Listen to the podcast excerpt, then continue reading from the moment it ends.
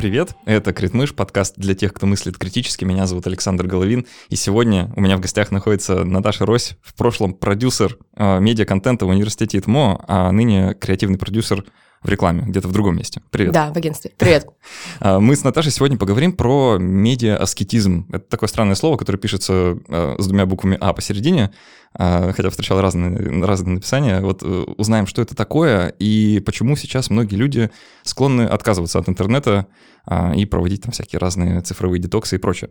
А, но прежде чем начнем, Наташа, я по традиции говорю всем, и тебе тоже, что этот подкаст существует только благодаря патронам, которые нас поддерживают на сервисе patreon.com, за что им огромное-огромное спасибо, вообще э, жуткий респект, потому что это происходит уже почти три года, уже почти три года подряд люди нас поддерживают. Спасибо вам огромное за то, что вы есть.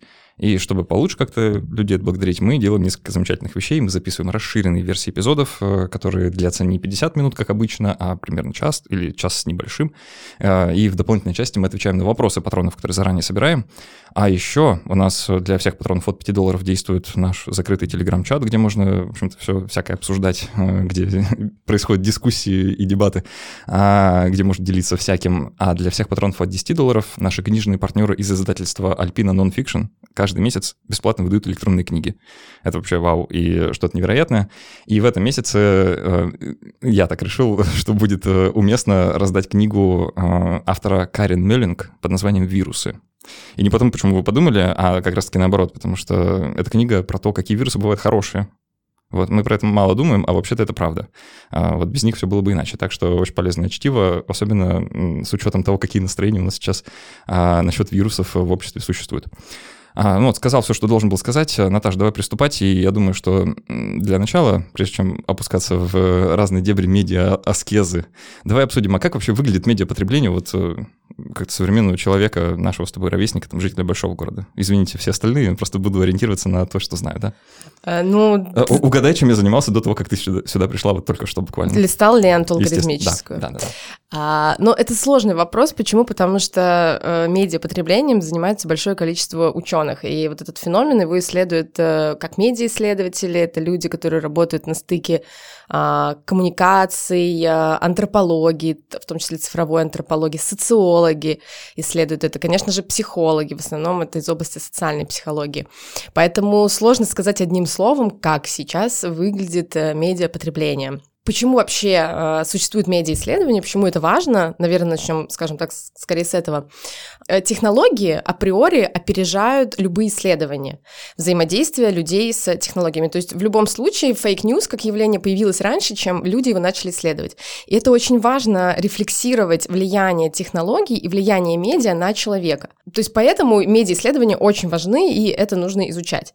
Если говорить о том, как люди потребляют медиа сейчас, то здесь есть, э, скажем так, эм, несколько, там, два уровня а, есть уровень, я бы назвала его уровень исследовательский, тогда, когда профессионалы изучают э, человека в контексте медиа. Что это значит? Это значит, что они изучают, как медиа, либо, ну, в данном случае я все-таки расширяю эту историю, э, здесь речь идет про технологии, в частности, гаджеты, девайсы и любые медийные платформы, как а, девайсы и медиаплатформы влияют на сон, на обучаемость, на внимание, на креативность, на концентрацию, на эффективность общую и так далее и тому подобное. То есть э, люди, э, ученые стараются брать какую-то адекватную выборку и на основе этой выборки делать какие-то выводы относительно, ну, большого количества людей. Это вот такой вот исследовательский уровень. И изучают, э, как я уже сказала, много-много-много. Сейчас очень популярные исследования, связанные с детьми, то есть изучают влияние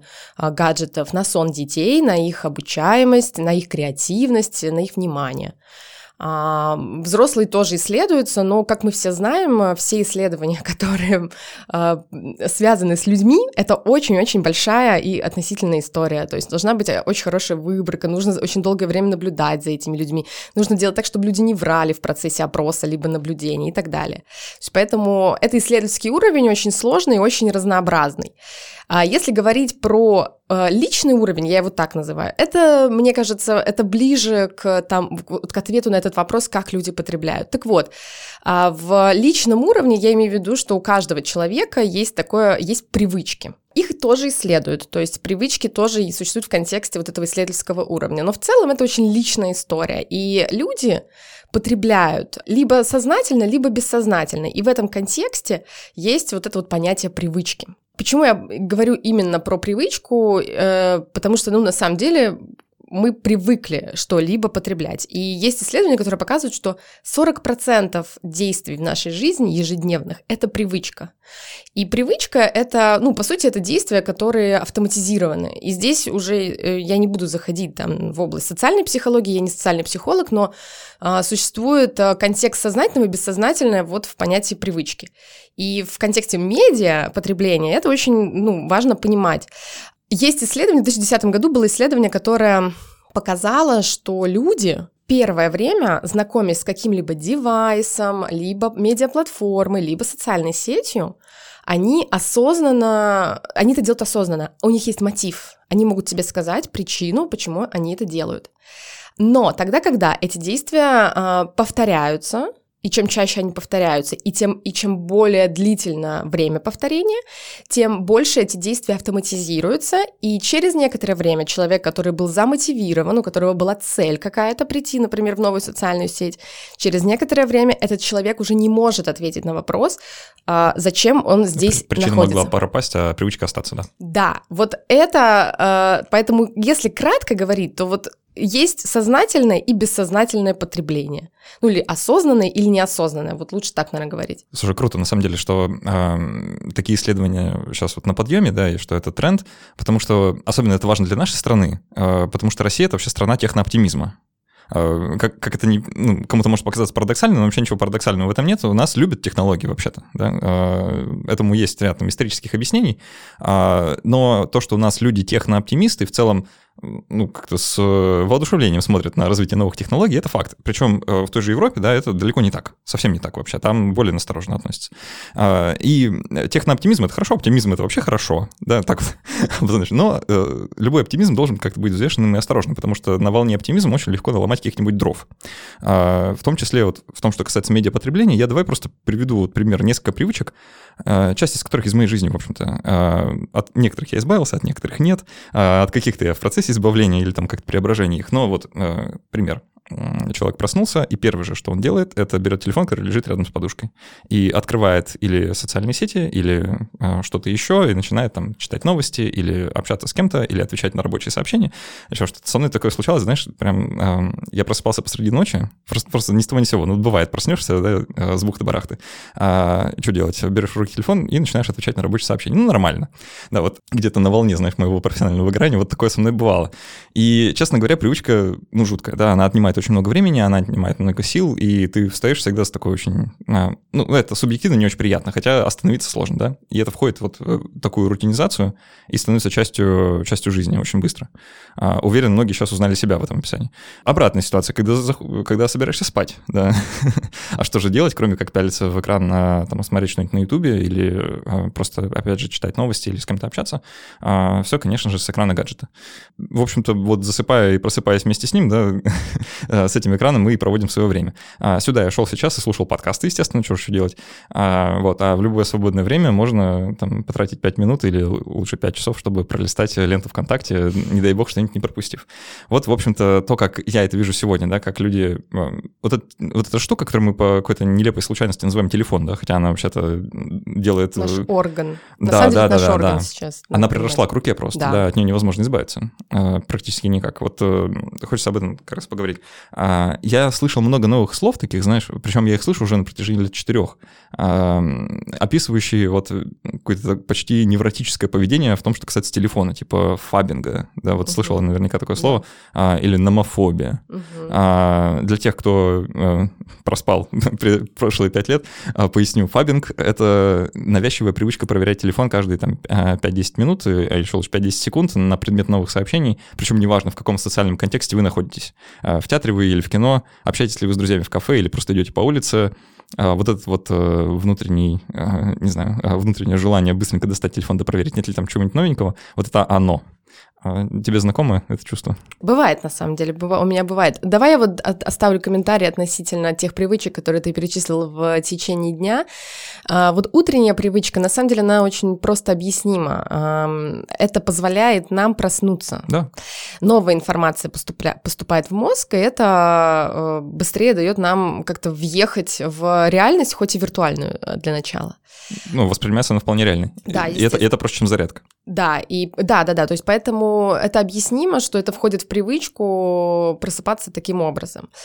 Другое дело, что привычка брать телефон в любую свободную минуту, это, конечно, уже, э, вероятнее всего, идет ну, на, чем, на каком-то бессознательном уровне. То есть, а, понятное дело, что мы можем использовать телефон по какой-то причине, и окей, если там, а, ну, например, да... Не, если вы работаете в телефоне 24 часа в сутки, то как бы, ну, пожалуйста, что вам еще остается да, делать? ну, или, знаешь, там есть всякие лайфхаки. Например, если ты голоден, включи YouTube, а еды нет, включи YouTube, и ты на, на время, пока смотришь YouTube, забудешь о том, что ты голоден. Или, ну, если вот провести такой эксперимент, момент, например, во время еды включить какое-то видео интересное, то вкус еды будет чувствоваться э, намного хуже. То есть, если еда невкусная, тоже mm. можно как бы там гречу ешь на диете сидишь. Лайфхак всем студентам сейчас. Да, да. то есть поэтому, э, в принципе, можно, конечно, таким образом осознанно использовать привычку утром. Э, мне, мне, мне тяжело проснуться в 7 утра, и вот я, значит, на 10 минут беру телефон. Но в целом большинство действий в течение дня, когда у нас, у нас появляется свободная минутка, мы ее заполняем информацией. И э, есть гипотеза, что это связано с как раз-таки FOMO, Fear of Missing Out, и вот этим следствием ФОМа является как Стра- раз таки страхом э, упустить, упустить что-либо, что да. упустить что-либо, да, а, пропустить э, какое-то уведомление, сообщение, новость, э, все что угодно, событие. И вот следствием вот этого фома является так называемые интернет-привычки, в том числе фабинг, э, вообще, э, ну да, фабинг, э, есть всякие, там, hollow-follow, есть такой термин, это когда ты делаешь одни и те же действия, ну, то есть, например, там раз в три минуты нажимаешь на одну и ту же функцию, например, в Инстаграме проверяешь лайки, то есть вот ты там посидел в Инстаграме, раз в три минуты ты все таки вот нажал на, там, на то, кто тебе сколько поставил лайков. Вот, то есть есть всякие-всякие, их очень много, много этих терминов, а, и все в основном, по большей части, это является вот этим вот следствием ФОМа. Мне больше нравится а, сейчас эм, такое понятие, как фоба, это fear of better choice. Это уже следствие Тиндера, то есть если FOMO — это в основном Facebook, Instagram, когда вот ты боишься пропустить э, какие-то уведомления, ну, в основном, ну и там почта, понятное дело, но в контексте социальных сетей это в большей степени Facebook и Instagram, а фоба — это уже Тиндер. Вот, то есть там Тиндер у нас, значит... Э... Боязнь того, что есть лучшая опция? Да, да, да. То есть ты боишься, что есть что-то лучшее, и ты вот вроде бы как выбрал на свидание вот этого человека, но вроде бы как э, можно бесконечно еще листать Тиндер, и будут какие-то наверняка лучшие варианты. А, и это все, конечно, порождает вот эту гонку, а, погоня за э, чем-то новым, и в том числе э, за новой информацией, за новыми событиями, за новыми людьми. Это все вот про нечто новое. Другое дело, что мы, как бы, мне кажется, есть очень большая проблема, что мы занимаем вот этой погоней, вот этого нового, э, любую свободную минуту. И это очень странно, что люди э, вот в погоне за э, вот информацией, в общем ее назовем так, это даже уже не коммуникация, это информация. То есть мы на самом деле через социальные медиа мы в большей степени получаем информацию, а не коммуникацию. То есть изначально Facebook, который был типа для общения, уже давно не для общения. И в контексте вообще социальных сетей здесь нельзя говорить о, о том, что да, это вот какая-то коммуникационная площадка. Это уже давно экономика целая. Э, это так чувствовалось вот году в 2007, да, вот э, чувствовалось, что ВКонтакте это площадка для общения, да, или что-то такого. Да, но уже, вот у меня была, э, у меня в ВКонтакте личная история, что когда я перестала читать ленту новостей, я перестала сидеть ВКонтакте. Это значило, что у меня настолько было мало коммуникации ВКонтакте, что отказавшись от ленты новостей, мне там нечего было делать. И возвращаясь, да, вот к э, вот этой особенности, что человек э, стремится занять каждую свободную секунду, э, то есть это этих моментов на самом деле в жизни нашей очень много. Это тогда, когда мы едем в такси, а, мы не смотрим в окошко. Ну, мы... Или в метро. Не будем... Или в метро, да, в такси, в метро. А, когда мы, там, не знаю, на совещании заскучали, или там, не знаю, какая-то встреча с коллегами тоже заскучали. То есть это может за быть едой. на вечеринке, за едой, на вечеринке. То есть у нас есть любая... Вот, кстати, за едой это, ну, очень э, серьезный паттерн, и вот здесь вот уже исследования вообще как бы все сводятся к одному, то есть э, к, к тому, что вообще еда и медиа — это две несовместимые истории. А, потому что уже многие-многие ученые не раз а, замечали, что вот еда, э, что именно с неосознанным потреблением медиа во время приема пищи связаны расстройства пищевого поведения. В частности, мы не чувствуем, а, у нас притупляется чувство насыщения, то есть это значит, что мы переедаем. И, конечно, в основном это такой concern и вот вообще такое предупреждение для детей, потому что у них это в большей степени проявляется этот паттерн. Вот, но и на взрослых это тоже влияет, потому что мы не чувствуем, у нас, да, мы не чувствуем э, вот этого насыщения. Точно так же мы можем не чувствовать голода. И в целом мы в меньшей степени распознаем э, вкус еды. То есть мозг сконцентрирован на, на чем-то одном больше. Поэтому вот эта вот история про многозадачность, она под большим, вот, э, ну не то чтобы под большим сомнением, просто ученые, там, я бы не сказала два лагеря, но все вот сейчас исследуют вот эту многозадачность, явление многозадачности, когда мы одновременно едим и а, потребляем медиа, либо мы одновременно слушаем босса на там конференции и тоже сидим э, на почту отвечаем. То есть все равно пока учё... Э, исследования показывают, что да, многозадачности научиться можно, натренировать ее, но все-таки мы всегда будем полу где-то вот в этот момент. Я знаешь, на каком примере чувствую вот это вот, что это не работает на совсем. А, нет, не совсем. А, когда, знаешь, вот так бывает, что ты потребляешь медиа сразу с разных каналов, ну, типа, э, с компьютера, Слушаешь, угу. сидишь за компьютером, при этом в телефоне. Да. Жут, жуткое дело, но почему, почему-то так происходит, да, вот э, ловлю себя иногда в таком состоянии, и при этом э, бывает так, что э, с компьютера я потребляю что-то на английском, да, вот прямо сейчас я что-то слушаю на английском, угу. да, а читаю на русском. И возникает такой жуткий диссонанс в голове, знаешь, что я и то не воспринимаю, и mm-hmm. это уже не, в голову не помещается, да, и прям ну, вообще, вообще странно, зачем я так с собой делаю, непонятно, но э, иногда случается. Ну, видишь, все медиа сейчас борются за твое внимание, да. ну и вообще за наше внимание, за внимание пользователя, любой медиа, текст, звук. Мы, мы, мы сейчас э, делаем то же самое. Да, мы сейчас тоже боремся за, за внимание пользователя, чтобы пользователь не... Не, не читайте, не... пожалуйста, алгоритмическую ленту прямо сейчас, да, послушайте да, лучше да, нас. Да, да, да.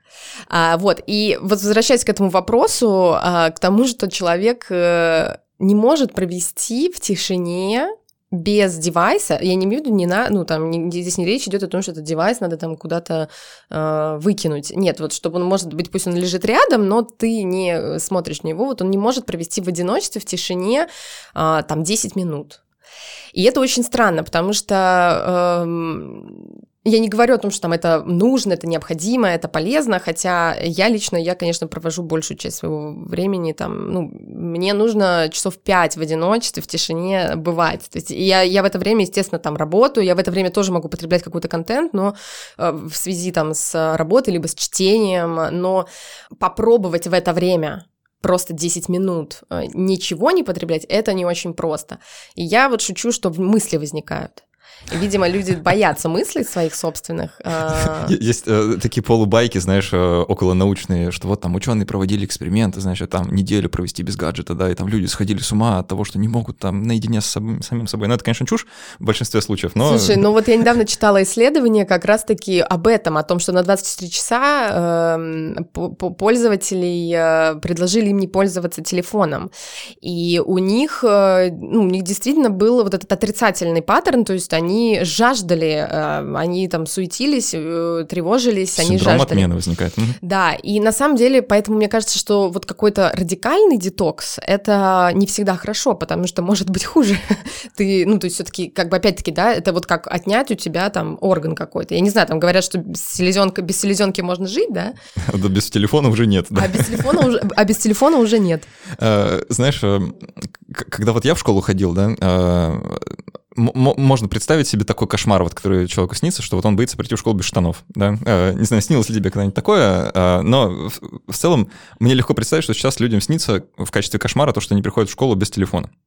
Ну или вообще в целом выходит из дома без телефона, и вообще вот эта вот номофобия, да, вроде так называется, да, что боязнь оставить телефон где-то или вообще его потерять, а, это же серьезная штука, да, вот э, я просто за собой это замечаю, вы, идея выйти из дома без телефона кажется просто чуждой, и вообще э, хочется всячески придумать себе причину, почему его нужно взять. А как, как без него-то? А вдруг кто-то позвонит, а вдруг что-то произойдет? Ну и включает все эти классные механизмы, да.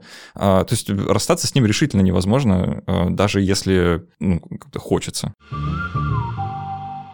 А, тут мы подходим вплотную вот к этому понятию медиаскетизма, который сегодня э, хотели обсудить, да? А, что это такое? Медиаскетизм — это практика осознанного потребления медиа.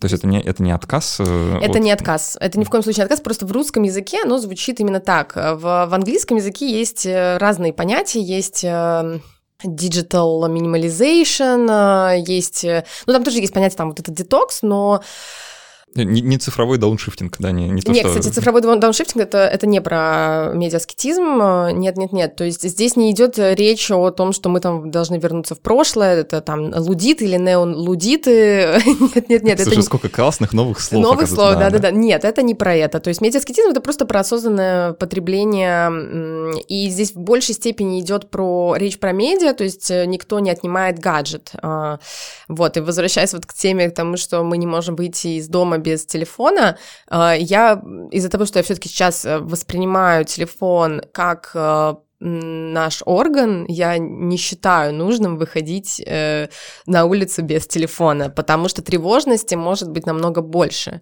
И поэтому нужно спокойно к этому относиться, пусть он будет всегда рядом с вами. Другое дело, что медиаскетизм — это в большей степени понятие, которое относится к медиапотреблению. Ты всегда можешь быть с телефоном, либо в телефоне, но зависит от того, э, зачем, почему и сколько медиа ты употребляешь, ну и какие это медиа. Ну, э, получается, медиа-аскет это кто? Это вот э, он что делает? Э, он Осознанное просто, потребление да. это как? Это просто я вот, не знаю, вот я Смотри, установил ТикТок и все такой... очень просто. Вот, все очень просто. Ты всегда можешь ответить на вопрос, зачем ага. ты э, это делаешь. Для меня самая простая формулировка, но это личная формулировка, опять-таки, да, я там не медиа-исследователь, я в этом смысле практик, я больше наблюдаю, потому что я работаю с медиа-контентом, но я там не пишу статьи на эту тему. Для меня э, хорошая э, такая иллюстрация медиаскетизма — это воспринима... восприятие любой медиаплатформы как инструмента. То есть, э, что это значит? Значит, что приходя в Facebook, нужно, ты знаешь, что это для тебя за инструмент, как, ну, какую он ценность для тебя несет и как, какой, какие дивиденды ты с него получишь, используя, вкладывая свое время, инвестируя свое время вот в эту социальную сеть. Поэтому, э, да, для меня вот, наверное, медиаскет — это человек, который э, использует любое медиа как инструмент. Эм, неплохой подход, но, знаешь, сразу несколько вопросов. Просто инструмент можно использовать по-разному, и объяснять себе его использование можно тоже по-разному. Скажем, а, ну вот я захожу в соцсети, ну потому что скучно. Как, как тебе такая причина? Ну, нормально. Вот я не хочу умолять ничьи причины.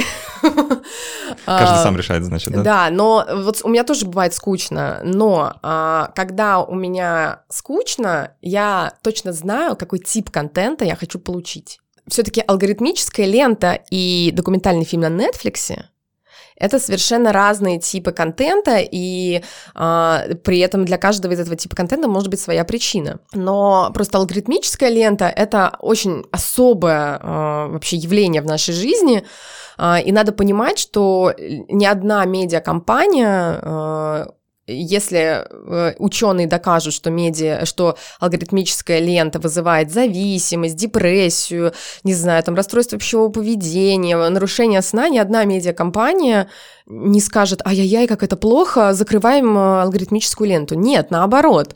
Им э, классно, когда у людей зависимость от алгоритмической ленты. Вот, поэтому это как бы особая история, с которой надо уж точно быть Слушай, это, знаешь, аккуратным. вообще воспринимается как общее знание, но давай на всякий случай поясним, объясним для людей э, и для себя тоже, а что такое алгоритмическая лента, чем она отличается от э, другой какой-то ленты? Ну вот есть органическая лента, то есть, казалось бы, это когда у тебя выстроены все посты в порядке э, временного выпуска. Хронология. Хронология, mm-hmm. да. А есть алгоритмическая лента, это тогда, когда алгоритмы подбирают специально для тебя, либо на основе отзывов пользователей, то есть, либо обычно, то есть это либо интересные для тебя и популярные, да, то есть и, и интересные для тебя, и популярные посты. И много было в том числе, а, я помню исследование этой алгоритмической ленты, когда люди говорили о том, что из их поля зрения пропали друзья, например, вот. В Фейсбуке сейчас на самом деле можно настроить а, там фильтры какие-то поставить, а, то есть сейчас это все гибко, я не знаю, как насчет, кстати говоря, ВКонтакте, вот, но в целом сама по себе алгоритмическая лента — это, ну, как бы одна из, один из инструментов монетизации в том числе, потому что там как бы можно и рекламу, и блогеров продвигать, поэтому... Причем рекламу специфическую для лично вас, да. под ваши интересы, в зависимости от того, что вы там в интернете ну, смотрите и ищете. Да, вроде бы как, да, да. Ну, в принципе, ничего плохого. Да, вообще звучит как классная идея. Просто, вот знаешь, я э, всякий раз э, пою дифирамбы этой алгоритмической ленте, когда захожу на YouTube, потому что вот э, такое чувство, когда она мне подсказывает вот ровно то, что я даже ее предсказывать научился сам, то есть я знаю, ага, так, какой день недели, какое время, ага, отлично, там вот на том канале должно было выйти новое видео, захожу, действительно, вот оно на главной странице уже меня ждет. Спасибо большое YouTube и его, алгоритм, и его алгоритмы. Ну, чудесно разве? Как, как здорово. Проблема начинается тогда, когда я такой, блин, начал посмотреть, и начинаешь, ты листаешь 14 да, страниц этой алгоритмической да. ленты. Видимо, в этом вся причина. Да, ну вот к вопросу о том, что посмотреть, в этот момент нужно задать себе вопрос, а что ты хочешь? Потому что у нас так много сейчас типов контента, а, это может быть визуальный, это может быть аудиальный контент, это может быть просто, а, ну, опять-таки, я уже там не говорю про книги, про блоги и так далее. Поэтому в этот момент лучше, конечно, стараться понять для самого себя, какой ты тип контента хочешь хочешь потребить. Если тебе скучно, это возвращаясь к, твоему, к твоей главной причине листания алгоритмической ленты. Ну да, кстати, э, вот э, действительно заполнение какого-то пустого пространства это бывает э, действительно причина. Лично для меня, по крайней мере, не знаю, как у других, но вот я вообще там ВКонтакте ленту листаю крайне редко в последнее время, особенно тоже с тех пор, как отказался там от какой-то коммуникации с людьми, причин заходить туда стало очень мало. А еще волшебная вещь оказалась, можно выключить уведомления, и, о чудо, можно вообще забыть про то, что эта штука существует, и там несколько дней туда не заходить. Потрясающе, всем рекомендую, прям. Ну, кстати, дел. Э, отключение уведомлений — это одна из практик э, медиаскетизма, считается. О, отлично. Да. А, вот еще один совет. Но, знаешь, отключать уведомления там вот на других э, каких-то... У меня, у меня нет ни одного уведомления. У меня выключены все уведомления. Потрясающе, я не знаю, как ты живешь. Мне, мне таких высот еще предстоит достичь. А, ну, то есть, возвращаясь к медиаскетизму, это не какой-то возврат там, к каменному веку и вообще отказ от технологий, отказ от медиа, это просто осознанное их потребление с целью делать то, что тебе действительно хочется, а не впадать в вот этот вот патологический круг постоянно постоянного листания чего бы то ни было ради да, самого листания. Потому что надо понимать, что мы сейчас живем, живем в век, когда не мы настраиваем гаджеты, не мы настраиваем медиа, а они нас настраивают. То есть вот все те же самые интернет-привычки — это история, которая а, вошла в нашу жизнь не потому, что мы этого захотели, а потому что вот так создана соцсеть, вот, вот так она создана. Есть такое да, понятие, как по умолчанию. Вот, например, когда вы заходите ВКонтакте, просто вот набрав э, главную страницу, как, что у вас открывается по умолчанию? Что у меня открывается? Список групп, наверное. Э, алгоритмическая лента, на а, самом а, деле. Ну, новости, а, да, новости. Да. Это вот сейчас раздел а, у меня новости ссылка называется. просто другая, видимо. Ага, отлично. А, ну, кстати, может быть, да. Но вообще, если просто заходить на главную, вот с Google или там с Яндекса, то а, будет вот эта вот а, новость. То есть по умолчанию у нас есть некие встроенные функции а, в социальные, в социальные сети, и таких функций много, в том числе там и в девайсах. А, и по умолчанию вот эти вот истории формируют наши привычки. И поэтому очень важно рефлексировать это. Не потому что ай-яй-яй, э, не знаю, вот придет Facebook и заберет все наши данные, и продаст, и, в общем, все. Хуже, он нас поменяет так, чтобы мы сами ему данные отдали и были еще да. довольны. Скорее он просто принесет в наш, в наш мир новые привычки. Ты немножко уже затронул вот эту вот э, идею какого-то цифрового детокса, э, как именно периодического такого воздержания да, от, э, от э, соцсетей. А как, как ты к этой практике относишься? Это нормально вот с точки зрения медиаскетизма? Знаешь, устраивать там себе неделю без гаджетов или там ну, хотя бы день или... Ну, ну день давай. Неделю это нереально, мне кажется. Ну, нет, кто, нет. Ну, кто-то за экстремальные смотри, меры. да, да значит а, в целом, вот если говорить про медиаскетизм, действительно есть э, одна из практик, это вот digital detox. Это очень личная история. То есть сразу же могу сказать, что кому-то она подойдет, наверное, кому-то не подойдет. Э, для кого-то она откроет много-много нового о себе, то есть о своих э, привычках, о своем настроении, а, о своих зависимостях в том числе, о своих желаниях. Вот, в целом, э, лично я практикую, и у меня, кстати говоря, мой первый digital detox был э, вынужденным. Я поехала в поход, где не было интернета. Причем очень приличное время, то есть там больше недели, 9 дней, по-моему, это было. И а, я, ну, я ходила по горам, и у меня, я, я, я вообще не пользовалась телефоном, кроме там фотографий, но у меня был еще, помню, пленочный фотик, поэтому, в общем, как-то вообще не до этого телефона было. И я когда вернулась, это был 14 год, я была счастлива. Но я не сразу начала практиковать с тех пор э, там digital детоксы, вот. Но в целом раз в год я езжу в поход, и я пользуюсь, э, даже если есть интернет, я все равно, ну, там, в каком-то путешествии, я все равно стараюсь стараюсь эм, не пользоваться сетью именно. То есть я могу читать, э, если в каком-то путешествии, э, вести заметки в электронном виде. То есть я пользуюсь девайсом, но я не пользуюсь именно выходом в сеть, если есть такая вот возможность. И да, вот первый у меня был раз такой вынужденный. И потом я уже практиковала время от времени. Сейчас, особенно когда мы не можем путешествовать, я могу, да, сделать вот этот один день, обычно меня это воскресенье, и, ну, у меня, опять-таки, четкое ограничение. Вообще, в целом, вот первый шаг к медиа-аскетизму – это задать себе очень много вопросов о том, сколько ты можешь не пользоваться социальными сетями или чем ты можешь не пользоваться вообще. То есть тот, кто не может, может не пользоваться гаджетом, это очень редкий человек в наш век. Очень редкий человек, имеется в виду вот самим девайсом. Но тот, кто может не пользоваться Инстаграмом, например, а, день, а то и неделю, это очень ну, простая. Это я, я так, не нау... так и не научился им пользоваться. Ну, потому что Инстаграм не твоя соцсеть. Вообще нет. А у меня есть очень много девушек знакомых, в основном это девушки, у которых прям вот зависимость а, от, этого, от этой социальной сети. У меня а, от Ютуба, так что я вот, понимаю. Вот, то есть, а ты попробуй там, ну, день Ютубом не... Ну, день его, наверное, для тебя тебя будет нормально. Но дня три уже будет, возможно, тяжело. Ну, я фанат документалок на Netflix, так что это альтернатива вполне хорошая. А ты представь, что у тебя будет детокс, там, только не видеоконтент. Ну, то есть, на самом деле, опять-таки, это история лично про человека. Нужно задать себе много вопросов. А какой контент я хочу смотреть? А какой контент я не хочу ограничивать? Или там, может быть, попробовать ограничить, может быть, что-то новое для себя открою. А, то есть, поэтому детокс начинается, и вообще медиааскетизм начинается вот с этих вопросов.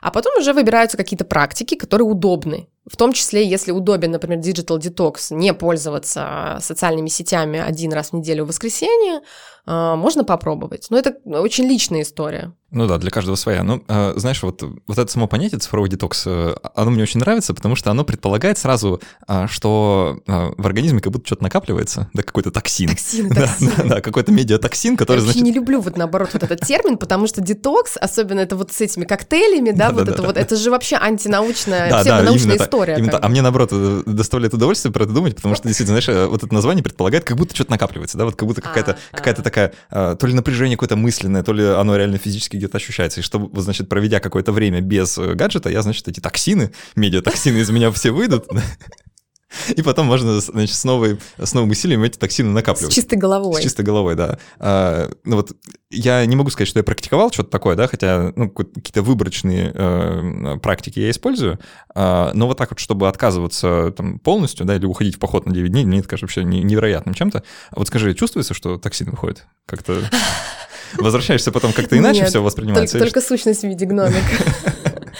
Слушай, ну, опять-таки, я говорю, ну, здесь личный опыт. Э, вот я не читала никаких исследований, точнее, до того, как я начала практиковать э, вот медиааскетизм и digital detox, я не читала никаких исследований об этом. То есть а сейчас, конечно, кто-то там публикует, и есть какие-то мнения на этот счет.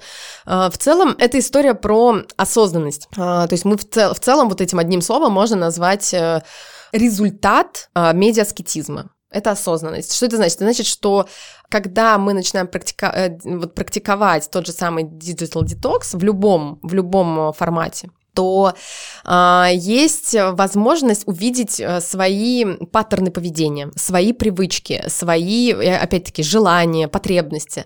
А, я, и... я, я вот читал некоторые статьи на тему э, медиаскетизма, и люди э, буквально описывают, что начинаешь замечать свои собственные мысли, которые не успевают перебиваться новостями из социальных сетей. Ну, да. Мы с тобой вначале об этом говорили, да. что 10 минут подумать — это страшно. Потому что начинаются мысли, а мысли о том, что тебе на самом деле там не нравится твоя работа, а это очень страшная мысль. Легче, конечно, там уйти э, в виртуальную реальность, чем в, э, в реальной реальности думать о том, что тебе нужно будет что-то менять, потому что у тебя есть мысли. Давай так, сутки без девайса. Это на самом деле очень сложно, потому что у тебя нет возможности действительно отвлечься от этих мыслей. А, но при этом вот, эти, вот этот день может дать э, почву для размышлений и для дальнейшей корректировки своих привычек. Это сейчас спекуляция с моей стороны будет, но вообще а, создается впечатление, по крайней мере, такое, если следить за какой-то медийной повесткой и вообще, э, да и даже научной повесткой, а, как будто у нас сейчас в мире вообще в целом некоторая такая эпидемия а, психологических заболеваний, да, ну или вообще э, депрессий, тревожных расстройств, и про, про это очень много говорят. Э, это не факт, что действительно какая-то эпидемия идет, просто мы, может, мы просто про это стали много думать, да, и это попало в сферу нашего там, э, восприятия, и поэтому так э, чувствуется, что это стало, этого стало много. Э, но э, тут хочется прям так напрашивается вот эта вот э, связь, да, между расцветом алгоритмических медиа с их, э, с их лентами, которые, значит, засасывают нас внутрь, не, не хотят отпускать. Я, кстати, вот это засасывание ощутил в полной мере, когда TikTok установил. Э, пришлось убрать очень быстро, потому что я прям почувствовал, как туда падаешь. Э, что вот эти э, механизмы, да, которые эксплуатируются медиакомпаниями, чтобы наше внимание удерживать, что они приводят к развитию некоторых вот таких состояний что действительно использование медиа вот такое бесконтрольное может приводить к психологическим проблемам в том числе. Да, да, мысль, есть, да? есть исследования. Да? Есть исследования, которые изучают эту взаимосвязь. А, там, например, э, э, социальные сети плюс э, тревожность, социальные сети плюс депрессия. Ну или давай так, апатия такая вот предстадия депрессии, потому что депрессия тоже там серьезный диагноз. Есть исследования, но в целом, в целом, любые вот эти вот интернет-привычки, о которых мы говорили, в том числе фабинг, фома, это все в рамках нормы. То есть никто не говорит о том, что интернет-зависимость это там бич э, будущего поколения. Но есть э, некоторые следствия, э, ну, либо, скажем так, да, я не считаю, например, что медиа может быть единственной причиной, например, повышенной тревожности. Обычно, конечно, это не так. Но это может быть одним из факторов, одним из факторов, который вот на тревожного человека еще тревожнее воздействует. В целом... Эм, вот... тут, тут, кстати, в пору можно вспомнить, да, что вообще новости по своей природе, они как бы склонны генерировать всякие негативные эмоции, просто потому что на них очень легко да. реагировать. Вообще с ними очень много интересного. В новости точно, ну, я не могу сказать точно, но есть исследования, которые говорят о том, что они действительно повышают тревожность. Есть э, э, очень интересный термин э, выученная беспомощность. Такое явление, э, которое происходит при огромном чтении новостей, на которые мы не можем повлиять. То есть происходит что-то плохое в мире, мы бессильны, мы это не контролируемо нами, и э, это, это повышает нашу пассивность, в принципе, как людей. А не... Какой смысл? Все равно ничего нельзя изменить. Да, все равно, то есть это вне зоны нашего контроля, поэтому вот есть, да, ученые тоже обращают на это внимание. В целом, вот если говорить про социальные медиа, особенно ты упомянул ТикТок, с ними тоже очень интересная история. А, я, это моя гипотеза, но у меня, мне кажется, что каждая социальная сеть — это какое-то чувство. Mm. Да, вот, например, а, Инстаграм — это чувство зависти. То есть человек, который заходит в Инстаграм, он большую часть времени испытывает чувство зависти. Таким же э, раньше, я не знаю, как сейчас, я не сижу в Фейсбуке уже очень давно, был Фейсбук. Тоже чувство зависти, что кто-то там, значит, на Гавайях, кто-то женился, кто-то там, не знаю, в общем, все такие, у всех что-то происходит в жизни, а я такой, в общем, лошара. И сижу. фотки такие красивые. У всех красивые фотографии. Ну вот Инстаграм, он прям вот, э, прям усилил эту историю с фотографиями. ТикТок. Очень интересная история. Я тоже первый раз... Я провалилась в ТикТок на три часа, когда первый раз его открыла, когда он только появился. И я потом начала его исследовать. То есть ну, нужно понимать, что я занимаюсь контентом. Я занимаюсь созданием контента, и мне очень важно созда... Э, сохранять позицию дилера, который не употребляет. Это очень сложно. То есть я вроде бы создаю контент, который должен покупаться пользователями, то есть который должен продаваться. Но я вот не хочу быть э, потребителем вот этого. Но, естественно, мне приходится нравится это делать, потому что мне важно знать тренды. Нужно отслеживать качество Конечно. товара. Э, нужно, да, нужно отслеживать каждое качество товара, нужно его пробовать. И на ТикТок у меня сейчас правило один час в неделю. Вот, но вот я вот на этой неделе вообще его даже не использовала, как-то, ну, не очень хотелось, и не до него было, и не было у меня потребности, да, то есть когда, например... А, ну, что, а что за чувство-то? Так вот, чувство, да. Значит, чувство стыда. Стыда? Вот я выяснила, что это чувство стыда. Испанского стыда, наверное, да? Ну, испанский стыд, да, да, да, да. да. Есть, а, потому что, конечно, в основном а, в ТикТоке, ну да, много стыдного. Слушай, Смешного и стыдного, да. вот. И э, да, да, поэтому все-таки вот когда, и как, вот когда играют на таких чувствах, вот, например, Clubhouse, да, такое новое явление, там в целом, я сейчас сложно говорить о каких-то общечеловеческих вот этих чувствах, да, но можно сказать, что в целом это социальная сеть, которая построена была, хайп вокруг которой был построен исключительно на чувстве, э, на вот этом фома. Да. Fear да, of да. missing out. Там... Я его чувствую до сих пор просто, вот. каждый раз, когда что-то такое То про него читаю. Понимаешь, да, три пункта, которые подтверждают это. Первый — только для обладателя айфона. И те люди, у которых Android, они сидят и чувствуют себя неизбранными явно. Конечно это, же... это я, я чувствую себя вообще неизбранным, а, оставлен на обочине истории просто. Да-да-да. Потом invite, то ага. есть тоже есть какое-то чувство исключительности, э, ощущение исключительности своей, когда у тебя есть инвайт. Э, и, конечно же, к сожалению, очень сильный такой фактор, ну, к сожалению, потому что я не считаю это положительной какой-то тенденцией, это там только прямые эфиры, поэтому хочется сидеть там часами, чтобы опять-таки что-либо не упустить, потому что это все только прямой эфир. Естественно, создатели этой социальной сети все это знают. Конечно. То есть это в целом вот социальная сеть, которая вот играет на вот этом чувстве fear of missing out история с Клабхаусом, на самом деле, нас э, вплотную подводит э, э, к последней трети нашего разговора, в которой я хочу затронуть такое явление, да, которое связано с медиаскетизмом, медиаснобизм, да, или лучше даже сказать вот этот вот аскетический снобизм. В чем тут смысл? Как ты заметила, не очень многие люди могут себе позволить отказаться от телефона. Редкий человек, да? И я сразу себе представил почему-то не фермера где-то на юге России, знаешь, в аграрной деревне, а я почему-то себе представил какого-то, знаешь, такого богатого миллиардера, который сидит где-нибудь там на своей яхте, а, закинув ноги а, на что-нибудь, и вот телефона у него, в принципе, нигде нет, потому что вот он настолько крут, да, что может себе позволить без него жить. А, соответственно, люди, которые могут себе позволить, э, как ты, например, да, уйти в поход на 9 дней и при этом не пользоваться телефоном для работы, элитарный, ну, прям э, элита, да, чувствуется, что это какая-то формируется новая такая вот э, прослойка общества, которая может себе позволить отключиться от сети и при этом не потерять э, там, в доходах, в социальном статусе, в чем бы то ни было еще. А, как ты считаешь, правда, неправда? А, я склоняюсь к тому, что да, это привилегия. Угу. Ну, точнее, есть тенденция, что в будущем это точно будет привилегия. А, я вот недавно читала о том, что есть гипотеза, такая же гипотеза относительно больших текстов, что большие тексты смогут читать только э, какие-то э, элитарные слои общества. Это было, да. кстати, в контексте газеты, что вот газета станет неким, э, это знаешь, как сигара, либо как часы наручные, то есть ну нафиг уже не нужны эти нау- на- наручные часы, мы все это понимаем, но это вот как а еще, признак... еще, короче, карманные часы. Карманный часы. Но это признак статуса, признак какого-то стиля, какой-то избранности. И вот там было, да, в контексте газеты было такое замечание, что большие тексты тоже смогут читать только те люди, которые, во-первых, имеют время на этот текст, во-вторых, те люди, которые могут концентрироваться на вот таком длинном материале. Это тоже сейчас, э, вообще возвращаясь к самому началу разговора, большая-большая, э, большой почва для, почва для исследования э, вот взаимосвязи между алгоритмической лентой или там вот вот этих вот как клиповых, клиповых медиа э, с концентрацией. Это совершенно точно так работает, по крайней мере, на мне, потому что я это чувствую каждый раз, когда к подкастам готовлюсь, знаешь, открываю какую-нибудь статью и просто начав ее читать, когда заканчивается абзац, моментально что происходит? Переключается вкладка, и вот я уже где-нибудь и что-нибудь читаю там другое. А, или о, уже телефон в моей руке, и вот, пожалуйста, я уже там на третьей странице алгоритмической ленты. Как так? Я на самом деле не могу сказать, что это прям супер... Ну, то есть я, у меня такое мнение, что это не то, чтобы прям супер плохо. Это, возвращаясь скорее к, к юному поколению, вот э, есть там исследования, которые, э, которые говорят... Это неплохо, нехорошо, просто иначе. Это иначе, да. То есть здесь речь идет о том, что даже те дети, которые выросли, скажем так, с этим, на, ну вот на этих клиповых медиа, они будут просто немного по-другому э, взаимодействовать, немного по-другому. То есть они, может быть, да, не смогут читать длинный текст, но э, смогут делать что-то другое круто. Михаил Задорнов нас предупреждал об этом всю дорогу, а мы не слушали, мы смеялись. А, вернемся к элитарности, да? Да, да, да. У меня, например, была работа, когда мне могли написать в выходной. И это считалось нормальным в коллективе, когда вот в выходной тебе пишут. И они не то что пишут, они еще требуют ответа вообще-то.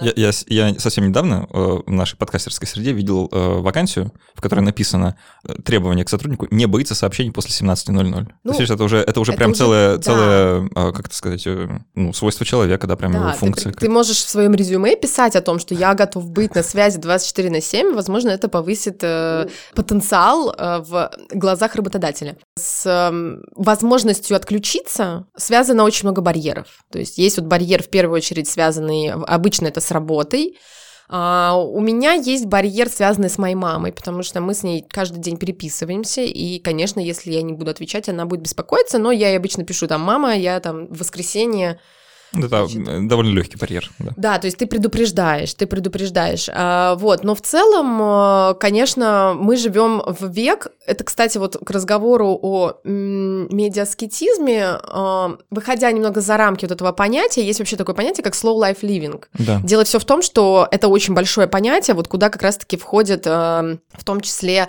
понятие work-life balance, и это все истории, связанные напрямую с... Мне так нравится, что в сегодняшнем выпуске у нас э, практически четверть того, что мы говорим, это какие-то... Англицизмы, да, да, да, да, англицизмы, да. Ну, э, объясню. Э, slow life living, то есть это какие-то принципы замедления, э, замедленной жизни, потому что есть гипотеза, что мы все очень сильно ускорились вообще в принципе. Это видно по многим-многим явлениям за пределами э, нашего тела, я бы так сказала, то есть э, те же самые соцсети на наших глазах рождаются, на наших глазах умирают, не говоря уже о том, что э, от нас этого требует и работодатели, и общество ускоряться, делать больше. Э, в общем, такой в основном культура капитализма, я это так называю.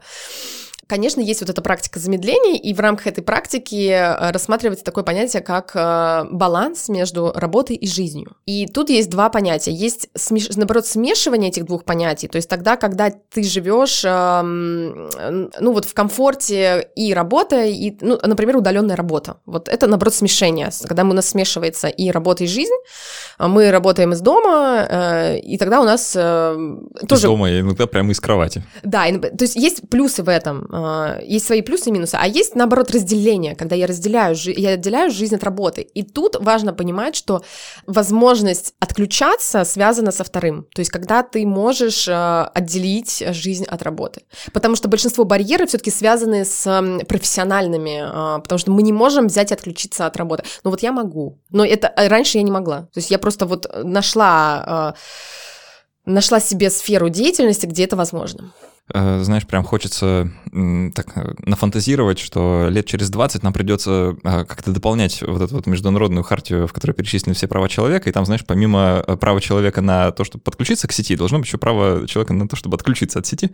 Пока мы движемся в противоположном направлении, да, пока мы все интегрируемся внутрь, и как-то вот там все собираемся, и отключиться сложно, да, пока это воспринимается как некоторая проблема, и как нечто доступное только избранным. Ты, рассказывая про поход, кстати, ты сказала, mm-hmm. что у тебя там была возможность не пользоваться интернетом. Удивительно, что... Что мы ценим сейчас возможность не пользоваться. Когда-то, когда-то а, на там, стенах кафе а, вешали а, «здесь есть Wi-Fi». И это было а, конкурентным преимуществом. Да? Тут там есть Wi-Fi, круто, пойдем туда. А сейчас а, впору вешать, тут нет Wi-Fi. Да? И да. это конкурентное преимущество. Это теперь э, то, что продается. Да, и в Европе очень много кафе, где как раз-таки здесь мы не пользуемся телефонами.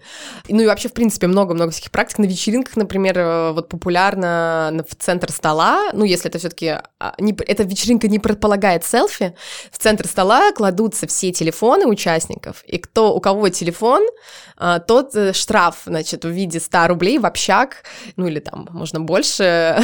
А, у кого первый зазвонил, кто первый сдался? Ну, либо кто сдался, да, кто сдался, то есть э, проверил новости, Тиндер, э, либо, да, значит, у кого все таки ответил на звонок, тот, значит, вот в общак такой штраф дает.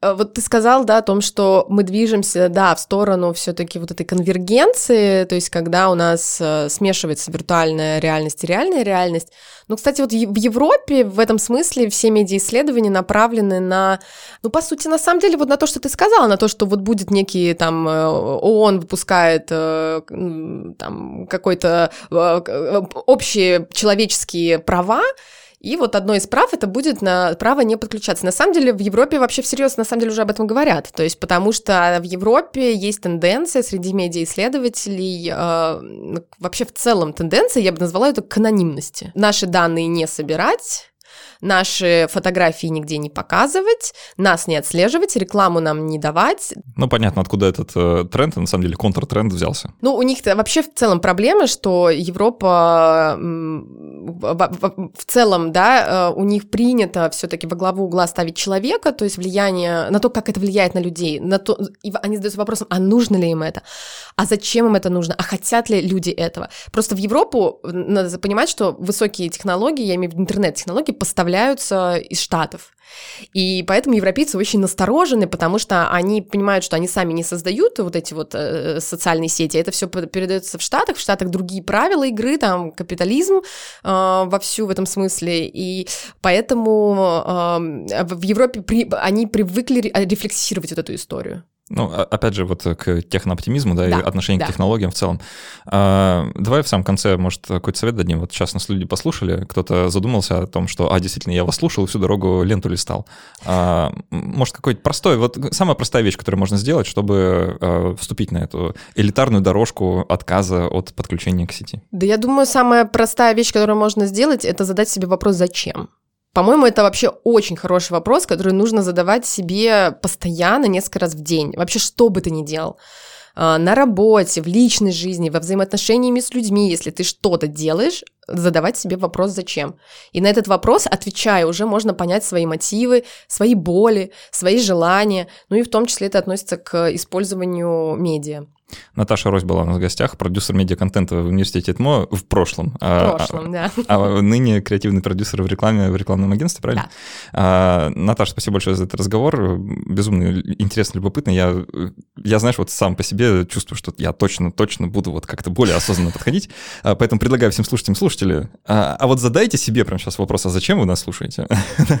а, так, э, попилю немножко сук, на котором сижу. Ну, сильно не рефлексируйте. Сильно, да, да результат вашей рефлексии мы очень-очень ждем в виде отзывов э, к этому подкасту, потому что поделюсь здесь немножко своей болью. Э, я, знаешь, вот одна из моих медиапривычек — это заходить и отзывы читать про подкаст. И что-то в последнее время там вот, э, как водится, э, негативные отзывы, они громче слышны. Э, да, поэтому если вы э, хорошо про наш подкаст думаете, и вам нравится то, что происходит. Не стесняйтесь, да, это очень важно, потому что это приятно читать, и это придает силу вообще работать. А когда отзывов негативных много накапливается, создается впечатление, что что-то не то происходит. Поэтому, пожалуйста, а, вот если вы нас любите, если вы нас слушаете, и есть зачем, напишите зачем. Очень приятно будет почитать. А, а так все. А, спасибо, что были с нами. До встречи через неделю и пока. Пока.